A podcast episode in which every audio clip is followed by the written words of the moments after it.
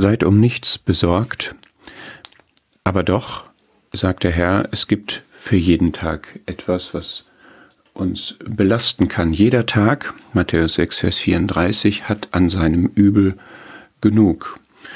Und wir wollen jetzt erst in ein paar Folgen uns anschauen, was ist das denn, was jeden Tag auf uns eindringt? Was ist das, was jeden Tag uns veranlassen könnte, uns Sorgen zu machen? Was ist denn dieses Übel hier im Kontext? In Matthäus 6 geht es um die wirklich existenziellen, basalen Bedürfnisse.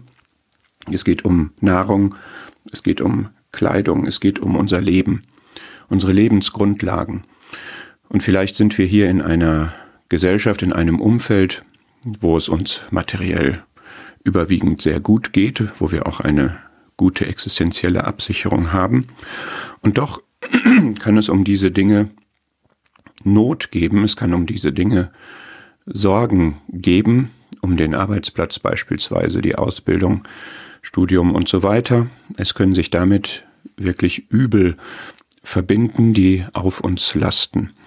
Und was der Herr hier sagt, ist, wir sollen da nicht noch Sorgen draufsatteln, insbesondere nicht für den morgigen Tag.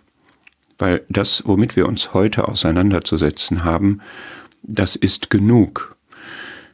Wir haben eine Verantwortung, diese Verantwortung nötigt uns, uns mit diesen Umständen für jeden Tag auseinanderzusetzen. Aber jemand hat gesagt, die meisten Sorgen, die ich mich gemacht habe, waren um Dinge, die sich nie realisiert haben. Das, was morgen ist, dafür muss ich in der Regel heute keine Strategie entwickeln.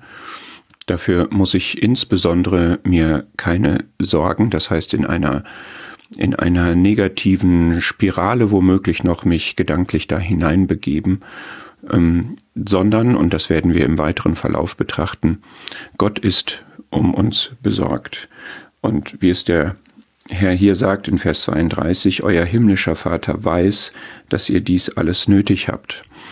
Trachtet zuerst nach dem Reich Gottes und nach seiner Gerechtigkeit und all das andere wird euch hinzugefügt werden. Eine Verheißung, die für uns auch heute gilt in dem Rahmen, den Gott uns steckt.